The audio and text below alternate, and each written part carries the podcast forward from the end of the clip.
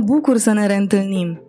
Ceea ce urmează să asculți este un episod care face parte din hashtag Gândirea mea făcută vizibilă, categoria în care exprim păreri sau idei despre subiecte diverse în încercarea mea de a-mi face gândirea vizibilă pentru tine. Numele meu e Mădălina Vasiu. Sunt gazda podcastului Thinking Made Visible, iar tu asculți acum episodul 4. Cum arată educația informală prin ochii unui om care o vinde? Disclaimer.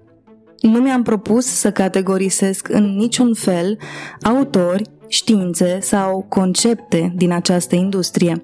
Știu, desigur, că există autori foarte buni în această industrie, la fel cum sunt și unii care nu-și fac treaba foarte bine.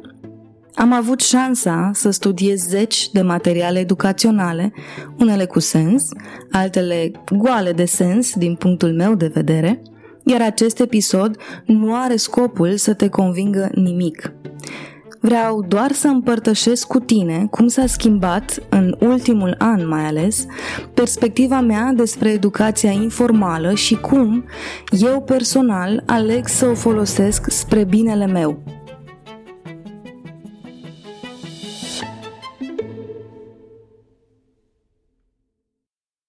Era primăvara lui 2013, eram în anul 3 de facultate și munceam de zor la lucrarea de licență.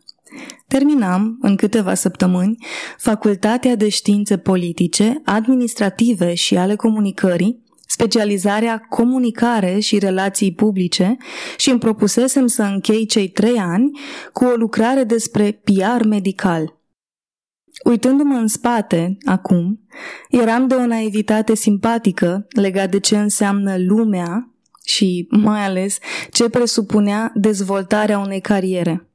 Nu știam multe, dar părea să am un plan.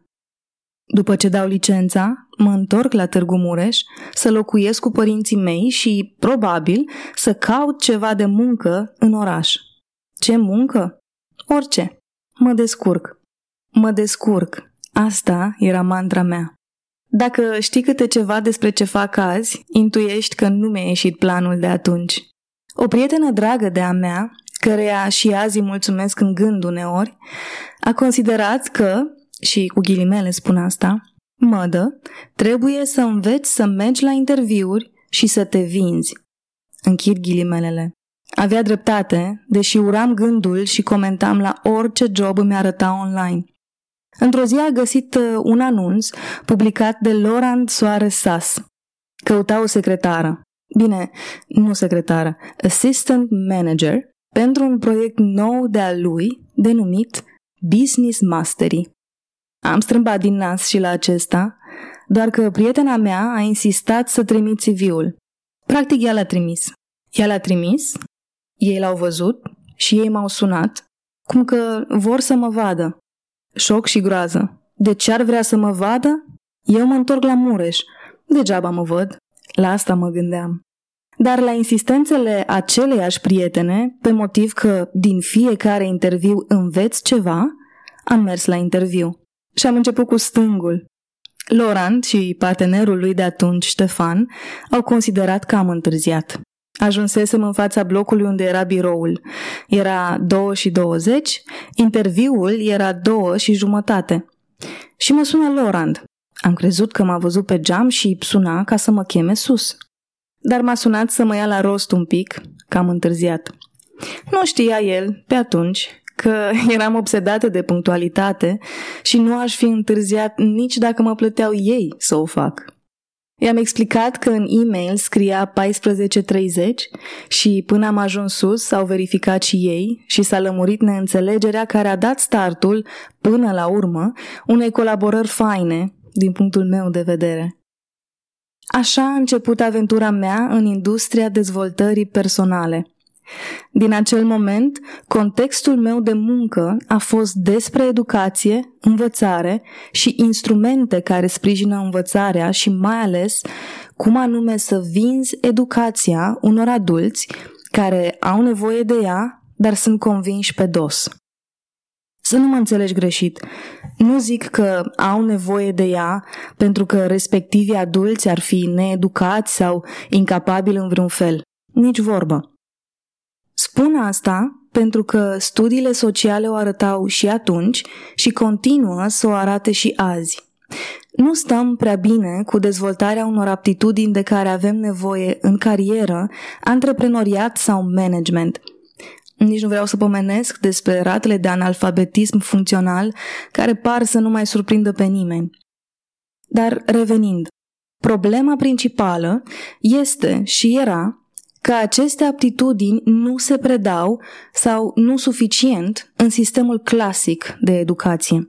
Iar separat, în contexte de dezvoltare personală, nu se implică mulți oameni.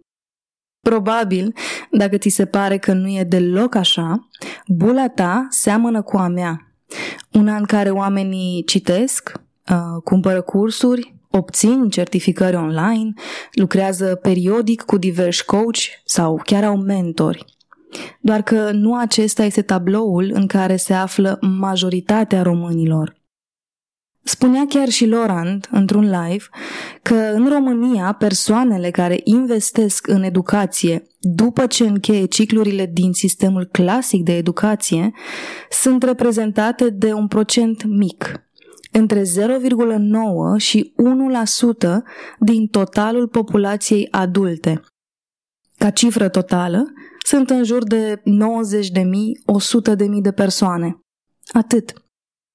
Ei bine, munca mea în ultimii ani a fost despre a înțelege, într-un fel sau altul, ce nevoie au aceste persoane, ce caută să învețe, în ce formate și, desigur, cum aș putea să le conving să cumpere cursuri sau servicii de dezvoltare personală de la autorii pe care îi reprezentam. Mai precis, munca mea nu a fost despre științele dezvoltării personale în sine, ci despre a crea materiale educaționale, a vinde ceea ce cream și a păstra legătura cu oamenii care consumă informații din această industrie. Ca să pot să-mi fac treaba cât mai bine, a fost nevoie să ascult și să observ mult. Și am făcut asta mai ales în mediul online. Acest proces de observație mi-a adus mai multe insight-uri și mi-au format perspectivele despre învățare pe care vreau să ți le împărtășesc în minutele ce urmează.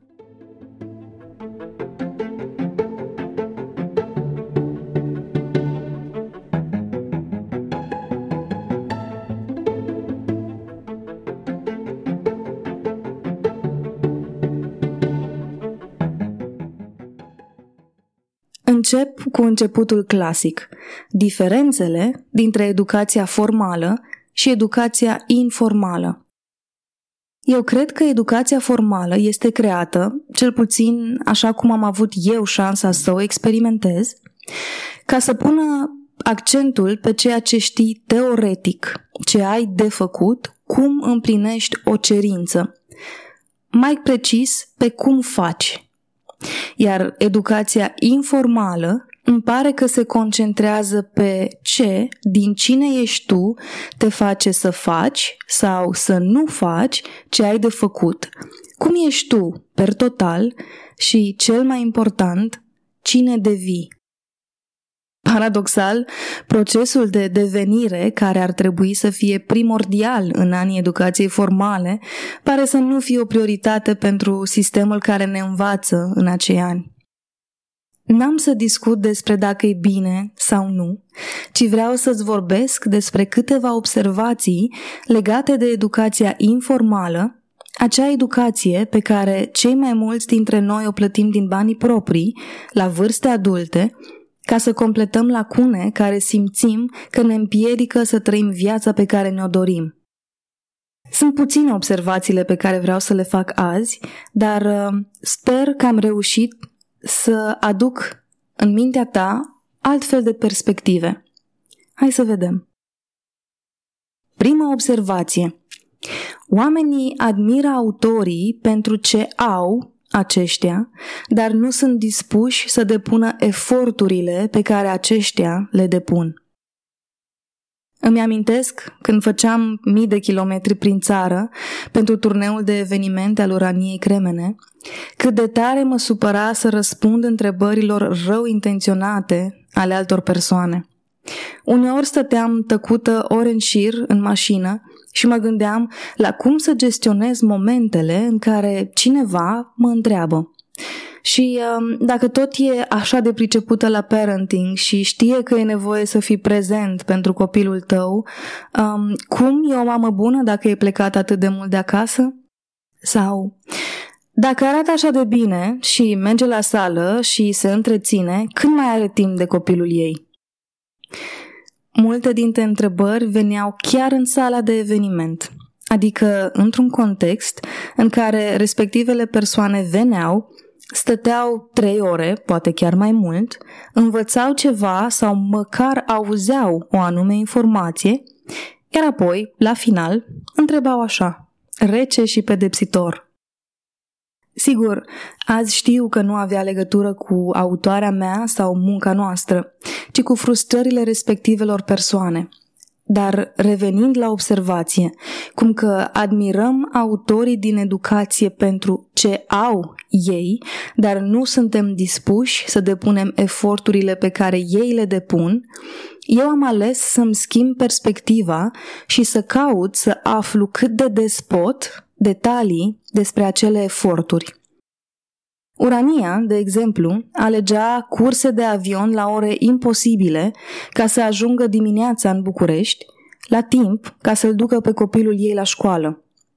Uneori mergeam la aeroport seara, imediat după eveniment, în jur de ora 23, ca să ia avionul și să se întoarcă acasă pentru că i-a promis lui Amos. Asta după 14-16 ore de predat și conectat cu oamenii. În alte contexte, efectiv renunțam la părți din turneu pentru că era vacanța copilului și era o prioritate pentru ea. Dar toate astea nu se văd. Toate eforturile astea le știu prea puțini, pentru că dacă am ști mai mulți, am putea să admirăm autentic și reușita, dar și munca altora și am putea să învățăm că e despre învățare acest episod, și despre cum cei care ne predau creează contextele ca să poată să facă asta. Exact asta te încurajez să cauți, să vezi la cei pe care îi admiri. Ce fac și cum fac ca să creeze contextele pentru a preda ceea ce îți atrage ție atenția. Unii creează contexte offline, dezvoltă sisteme logistice impresionante ca să poată ajunge la cât mai mulți oameni. Alții creează contexte online, prin cursuri, audiobooks, e-books, platforme educaționale. Și au echipe de oameni care doar asta fac, susțin acele contexte. Efort, Asta stă în spatele a ceea ce au oamenii care ne învață să fim versiuni mai bune a cine suntem. Și asta e ce am văzut la fiecare dintre autorii pe care îi cunosc. În diverse forme, în funcție de valorile fiecăruia, dar era un efort pe care, sincer, au fost momente în care am recunoscut că eu n-aș fi capabilă să le fac. Te invit să te gândești și tu la cum anume ai putea sau n-ai putea să gestionezi efortul pe care trebuie să-l depună cineva care își propune să învețe pe alții ceva, orice ar fi. Și da, ridic această propunere chiar și celor care au afaceri în alte industrii. Pentru că, în momentul în care noi conștientizăm care ne sunt eforturile ca să creăm ceea ce creăm, reușim să transmitem asta și altora și atunci cu toții învățăm nu doar ceea ce se vede frumos, ci efectiv tot ceea ce este inclus în procesul de creare, producție sau vânzare a ceva, orice ar fi. A doua observație. Oamenii își doresc să știe ce și cum fac autorii, iar când află, de prea multe ori, critică, din cauza propriilor limitări. Când Lorand a început să susțină cursurile despre cum să-ți dezvolți și tu o echipă fantastică, lumea a început să afle ce face el de are o echipă așa de faină. Citesc toți 30 de minute pe zi. Au plan de carieră fiecare personalizat. Au plan de bonusare. Au un plan pe termen lung prin care pot ajunge să câștige bani din profiturile generate împreună. Au un mediu de lucru gândit pe stilul lor, ca echipă, colorat, aerisit, informal în mare parte, dar suficient de formal încât să-ți inspire respect. Au acces la coach și traineri de la care învață constant. Au voie să solicite să facă sesiuni private cu specialiști când au diverse provocări, unele chiar personale. Asta e ceea ce mi-amintesc eu de când eram parte din echipa Business Mastery. Toate aceste elemente contribuiau, și spunea chiar și Lorand în curs, la rezultatele pe care întreaga echipă le obține. Iar unii dintre antreprenorii care aflau ce face Lorand concret de are așa echipă faină, au început să găsească nod în papură.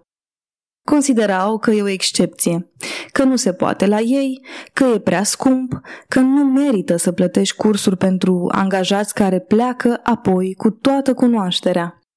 Și eu mă întreb, de ce mai vrei să știi ce face un autor pe care îl admiri, dacă apoi respingi fix ceea ce îți doreai să știi? E o întrebare pe care de-a lungul anilor mi-am adresat-o de multe ori și uneori, recunosc, mă enerva. Să fii parte din echipa lui Loran echivala, așa cum ți-am zis, cu să faci parte din echipa fantastică. Era suficient să spun unde lucrez și deja părerea oamenilor despre mine se schimba, fie în bine, fie în rău, depinde de gusturi. Mi-a zis o cunoștință la un moment dat. Mm-hmm. E tare interesant că oricine ar fi în echipa respectivă, echipa rămâne fantastică Insinua, deci, că e un concept de marketing, gol de sens. Dar ce nu vedea ea atunci era că să fii parte din echipa fantastică nu implica fals că ai fi buricul pământului. Implica, mai ales, că acolo e contextul în care, dacă îți dorești, poți ajungi să fii în fiecare zi versiunea fantastică din tine prin ceea ce faci.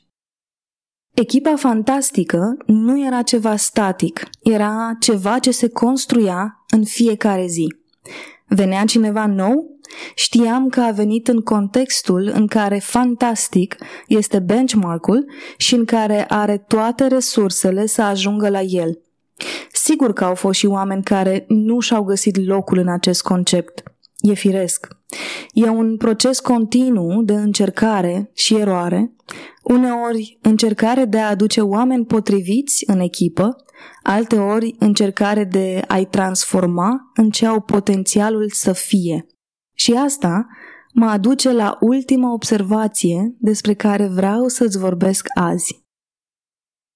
Îmi pare mie că învățăm prea mult și prea obsedați despre ce au și ce fac unii și alții din industria de dezvoltare personală sau nu și învățăm prea puțin din ce sunt ei. Industria de dezvoltare personală, așa cum îți ziceam acum câteva minute, îmi pare că este despre cine ești și cine devii în procesul de a exista pe care îl numim viață. Ce nu vedem, mulți dintre noi, este a doua parte care e despre a deveni. Autorii de dezvoltare personală care își fac treaba bine sunt cei care sunt conștienți că întregul proces este despre a deveni. Ei văd că, pentru că oamenii veniți din sistemul formal de educație au nevoie de acest tipar, ei trebuie să creeze cursuri despre cum faci ce faci ca să ai, să obții. Pentru că sistemul formal asta predă. Ce faci, ce execuți. dacă nu ar exista elemente în industria de dezvoltare personală despre ce faci, cum faci sau cum este și acest podcast, cum gândești, atunci ea n-ar putea să existe sau s-ar confunda cu spiritualitatea care este totalmente despre devenire. Dar, și vezi și tu probabil, spiritualitatea este și mai respinsă decât dezvoltarea personală. Așa că autorii înțelepți au găsit calea de mijloc. Combină ceea ce are nevoie audiența adică discuțiile și lecțiile despre să faci, cu ideile despre ce poți să ai sau să obții dacă faci, în speranța că îi vor face pe oameni să rămână mai mult timp pe calea devenirii, pe calea spre a fi. În experiența mea, Creatorii care nu reușesc să se dezvolte în acest domeniu, deși fac eforturi mari, sunt cei care poate au devenit într-un fel frumos și nu reușesc să se mai conecteze cu nivelul oamenilor care au nevoie de lucruri pe care să le facă pentru a înțelege despre ce este ceea ce predă acel autor. Am întâlnit atât bărbați autori cât și femei, cărora le lipsea exact această legătură între ceea ce sunt ei și cum pot să predea altora din ceea ce sunt, prin planuri, instrumente sau proces care implică a face. E natural, cred. Nu toți funcționăm la fel și nu tuturor ne ies la fel lucrurile, deși, teoretic, ne dorim să fie așa. Să fac ca să devin. Ăsta e insight-ul pe care l-am simțit anul trecut în tumultul adus de 2020. Să fac ca să devin până când reușesc să recunosc că sunt și pentru că sunt pot să fac. Mi-a zis cineva drag mie la un moment dat, Mădălina, eu îmi doresc să lucrez cu tine nu pentru ce știi sau ce poți să faci, ci pentru ceea ce ești. A fost, recunosc, unul dintre cele mai frumoase lucruri pe care mi le-a zis cineva vreodată și unul dintre cele mai greu de digerat, pentru că toată viața m-am format și concentrat pe ce știu, ce pot să produc, ce fac concret cum aduc viziunea cuiva în plan real? Care e planul de acțiuni? Asta am învățat să vând. Asta am făcut și la acel interviu acum mulți ani. Am vândut ce știu teoretic și ce pot să fac practic. Iar acum, descoper că poate tot procesul nu e doar despre asta, ci despre cine sunt ca să pot să devin, în timp, fix ce mi-e menit să devin. Te-ai întrebat vreodată dacă învățarea, indiferent în ce formă o experimentezi tu acum, e despre ceea ce credeai tu că e? Ai observat cumva, pe drumul tău, cât de important este cum sunt, cine sunt autorii pe care îi admirează? Eu da. Iar acum, provocarea mea e să învăț din cine sunt ei, nu doar din ceea ce știu sau fac ei. Și știu, am făcut asta. De fapt, nu eu, ci creierul meu, prin neuronii care au observat, învățat și m-au transformat și inconștient prin simplul fapt că am avut șansa să fiu aproape de oameni care îi învață pe alții despre cum să devină. Ce îmi propun să fac diferit însă este să preiau și să învăț din ce sunt acești oameni conștient. Îmi propun să accept că învățarea și dezvoltarea personală este și despre a fi și a deveni, iar acest proces este susținut de a face și a avea. Încă n-am construit uneltele prin care să fac acest proces mai clar și pentru alții, dar uitându-mă în spate, observ părți din mine care azi sunt așa cum sunt, pentru că mai de mult am avut șansa să învăț despre cum sunt anumite persoane care mi-au fost mentori. Te provoc să faci și tu la fel. Caută să înveți din ce sunt oamenii din jurul tău mai mult sau dincolo de ceea ce fac sau au respectivele persoane. Închei aici episodul 4 din Thinking Made Visible. E al doilea din seria Gândirea mea făcută vizibilă și m-aș bucura tare să-mi spui ce părere ai despre el. Și ca construcție, dar și despre ideile pe care le-am subliniat aici. M-aș bucura de asemenea um, să lași un review, fie aici, în orice platformă în care tu asculți acest podcast, fie pe Facebook. Mă ajută să înțeleg cum anume ceea ce creez eu îți folosește sau nu, cum anume aș putea, prin ceea ce fac, să vin mai aproape de ceea ce îți dorești tu să descoperi. Exact cum am mai spus, Thinking Made Visible este creat de mine împreună cu echipa Grai, dar este pentru tine. E un proces prin care trecem și eu și tu și m-aș bucura să mă ajuți să duc acest podcast la cât mai multă lume. Iar pentru ca tu să vrei să-i dai share sau like, trebuie să-ți placă. Așa că spune ce crezi, fie în comentarii, fie într-un mesaj privat. Mă bucur că ai ajuns până aici. Îți doresc să ai o zi frumoasă și să te concentrezi, să înveți și să descoperi din ceea ce sunt oamenii din jurul tău. Îți amintesc, găsești detalii despre invitați, notițe din conversațiile audio și noutăți despre Thinking Made Visible și pe pagina de Facebook și pe pagina de Instagram. Te invit să le dai like sau follow ca să păstrăm legătura și acolo. Mulțumesc pentru timpul tău!